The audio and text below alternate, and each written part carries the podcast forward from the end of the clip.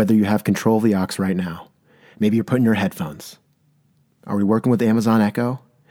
It, really doesn't matter. I don't dictate how you listen, but if you're hearing my voice, and if you take out your iPhone or whatever it might be, maybe a calendar, and you see that today is actually Monday, it's a very, very high probability that, well, I mean, this is the Monday Morning Commute Podcast. My name is John. Here's my thing. Um, and before I dive into it, real quick, so this is episode 19, which means the next one is 20. And I feel like for some reason we celebrate things in groups of 10s, and that's not a bad thing. I'd like to know why this is. I'd like to know why we do it like this. You know, 20, 30, 40, 50. And 100 has a lot of value. I'm assuming it's the change of digits, right? So when, when we went to 10, I was like, great, double digits, that's fun. And didn't make a big deal about it, but definitely announced it.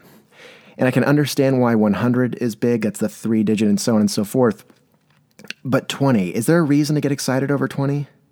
I feel like I should just I should be just as excited about episode 20 of the Monday morning commute as I should about be, you know, 19 today. A little food for thought, but no, everyone. So, um, I, uh, for a while, for a long time, I went to the same dental facility and I saw multiple, I saw two dentists. And, you know, the, the, the, the patient to dentist relationship, it can be scabby. I don't know if scabby is a literal word, but I kind of like it because it's a bit scabby. Whatever that means. I'm thinking of cuts and scabs. I hope that that's a good way to describe it, but it's not, it's a little tough. Love hate's not, it's not a good way to put it. You might butt heads, but can you actually, like, what else do you expect? They're jabbing our gums with, with sharp tools for the better. They're not trying to hurt us. They're trying to you know, you know, dental health, you know, hygiene. That's something that they're really there to do. And so it can be tough building that relationship, especially when you can't really talk to each other. For a majority of the time when you're at the dentist, they have things in your mouth you can't communicate. So all they're seeing is your eyes. Maybe we're wrinkling the forehead. We might be puzzled. Maybe some hand signals to, you know, something, something like that. Or there's often a movie. So, you know, that eye contact, that literal talking, exchanging of dialogues, it's, it's tough to do. It is very tough. But when you can build that rapport, it, it makes going to the dentist not that bad. And they get a bad rap. The dentist gets a bad rap. Who likes getting their teeth scraped? Who likes getting cavities filled? Who actually flosses every single day? These are tough things to think about. But I will say this so I moved to Portland, Oregon, and when I was in college, I'd go back around Christmas and uh, you know summertime as well. So I'd always go back for my six month checkup so you know while I was in Portland, I was still going to my dentist in San Diego. So basically, I went to this one dentist, this dental facility, from when I was five years old to 22, 17, 17 years. 17 years. I, I don't know why I had to double check the math. But this last time I was there, I knew it was going to be my last time, and it was a bit overdue. Uh, there I am, 22 years old. I know the receptionist by name. I walk in, and I'm, I'm getting my kind of cleaning by the dental assistant. And then to my left, in the other chair, a six year old boy. Him and I, same time, getting, you know, cleanings. We're watching the same movie, it was Cars. Uh, same time, there's two dentists now, so he got one of the dentists, and I got a newer dentist. A bit, a little bit better of a relationship. We can uh, relate a little bit. Let you know, we're closer in age at this point. I'm 22. I think she was 38. But nonetheless, myself, my 22 year old self, and this six year old boy, getting the same dental checkup at the very same time. We leave the office two minutes apart with the same dental goodie bag. I was very overdue for a change. It was, it was more of a pediatric facility. It, it, was, I need to get a change. And now I'm in Portland and I'm not going to be going down as often. So, got to find a new dentist. And that's a fun milestone. I got to find a new dentist. So, obviously, taking in consideration insurance and this, I, I had to make a couple phone calls, call some facilities, see openings, what's the deal, I go on online, checking reviews. I really don't know how to go about you know, what, what do you look for in a dentist? Because for me, in my in my dentist doctor, I, I, things got to be personable, uh, a nice bedside manner, um, a nice smile. We don't have to joke around. I'm, I'm totally fine getting down to business. But when I get in there, I want to feel comfortable. I could be myself. Because for for doctors and dentists, it, it's a very vulnerable spot that we're in. And I think dentist wise, like if I'm not flossing, if I know my teeth are disgusting, if things need to get worked on down there, I, there's a certain level of trust I'm putting with the person operating on me. You know what I'm saying? So it, it's a balance that I have to take in consideration. But um, I, I, expected to find a dentist. What I didn't expect Well, here's what happened. I call into this one dental facility. I'm speaking on the phone with the receptionist, and right as uh, she picked up the phone, right as she picked it up, I felt uh, 61 years old, had been there for a while, really involved in her community. Uh, family of five back home, three kids, two boys and a daughter. Uh, her husband, I'm not sure exactly what, I feel like something in logistics. That's what I just got from her hello. I don't know her, but we're on the phone. Um, it, it, was it was a pleasant conversation as much as you might have like introductory like what's the you know hours do you take blah blah blah insurance uh, the dentist when can I get in soonest um, and and I asked that question so like when's the next available opening and then she says hmm, you know what honey let me go check that real quick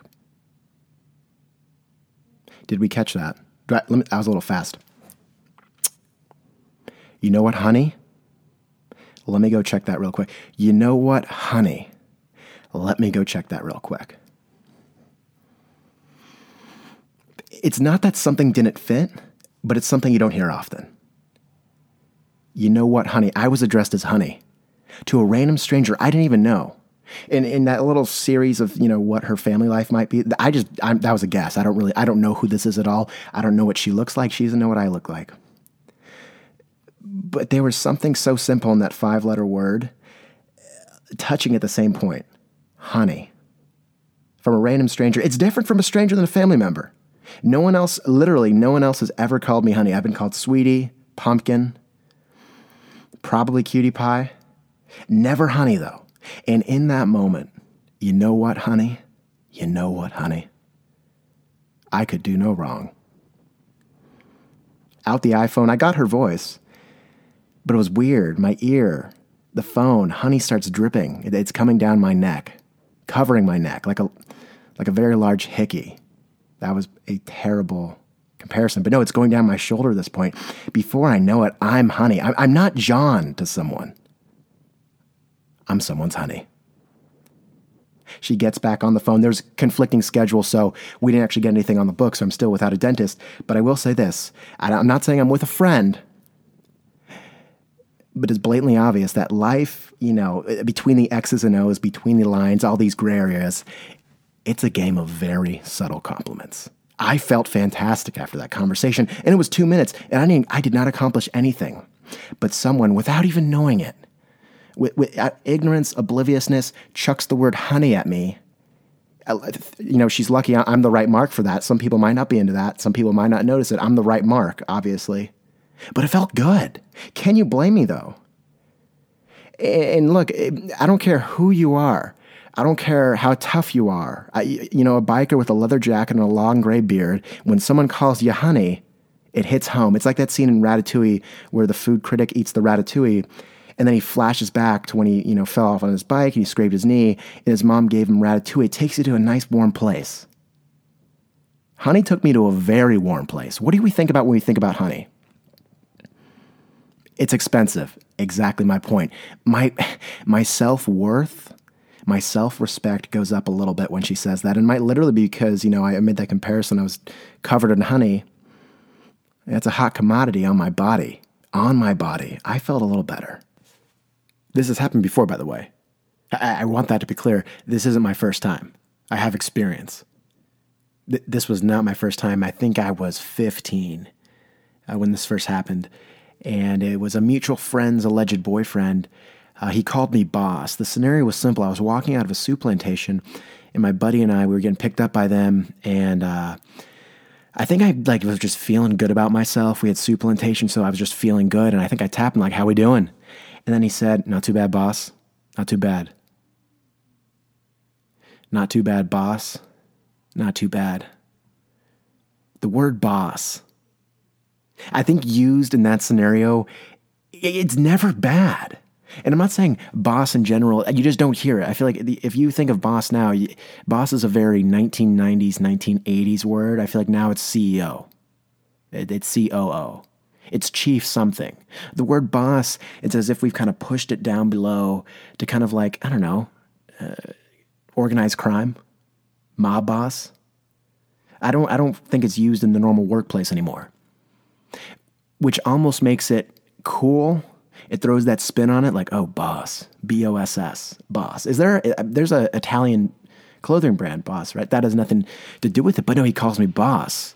And I remember thinking to myself, oh, let me just settle into the back of this Camry, click my seatbelt. This is going to be a fun car ride because apparently, to him, I'm not just 15 year old John, but I'm a boss. That resonated well with me. I, didn't, I did not make him say that. Not make, that was his choice. That was his choice. You know, it isn't someone's choice. I well, here's a better question. Does anyone voluntarily say, I'd like to get tickled, please? Does anyone say, let's get tickle me?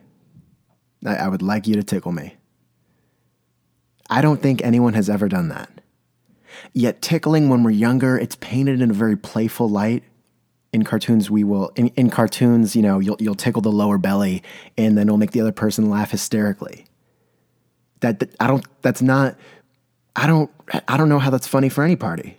I don't think tickling's funny at all. Tickling's terrible. But it's a good thing. No, tickling's painful. It's not fun. It's not. It, it, well, it, it also depends what we call tickling.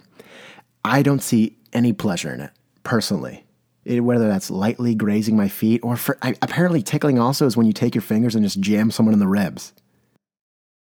That's not tickling. That that's being mean. And at the same time, though, I personally think, and look, I, everyone is into weird stuff, but I just don't think tickling feels good. And I'm sure a lot of people can back me on that. However, I feel like we dig ourselves we, we dig ourselves into holes because there'll be things that don't feel good. They just don't feel good, but we will say, I don't, I don't like that. I'm very ticklish. I don't think that's the right way to phrase it. And it's really all in the wording. It, it, I feel like this is an easy problem to fix, but I, I understand things don't change overnight.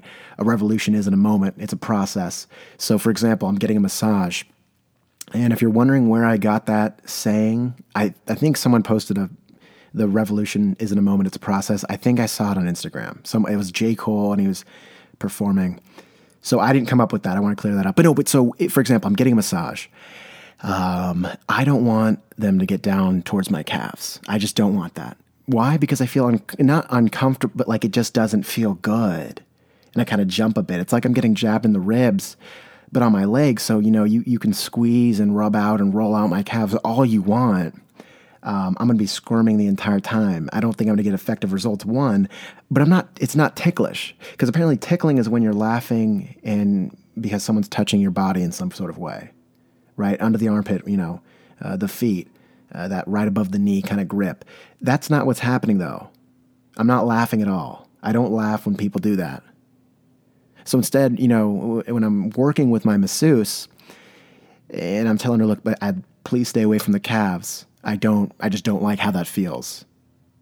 And she says, Oh, are you ticklish down there? I say, I'm not, no, I'm not ticklish. Actually, I don't think I'm ticklish at all. Actually, I don't even think ticklish is a thing. And then I'd vent to her about how I'm feeling about that because tickling is not a thing. I think it's just called being annoying. It's not a legitimate thing. Uh, intruding, a little aggressive, annoying. That's all that tickling is. It's a weird, it's a very weird tickling. It's kind of like pickling, but you're tickling. You're not pickling anything. Is there a comparison there? I don't think so.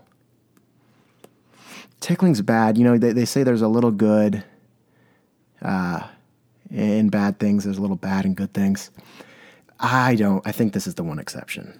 For me personally, I don't ever want to be tickled. Personally, that's just where I stand. Uh, chalk it up any way you want. Everyone, I'm looking at the clock. I'm, li- I'm actually literally looking at it, and it seems to be about that time. So, um, if the headphones are in, take them out in about 20 seconds. Same thing, you know, the aux, we can turn the volume down. Uh, Amazon Echo, give me 15 seconds to wrap it up. Everyone, this was the Monday Morning Commute Podcast. My name is John. This all was my thing.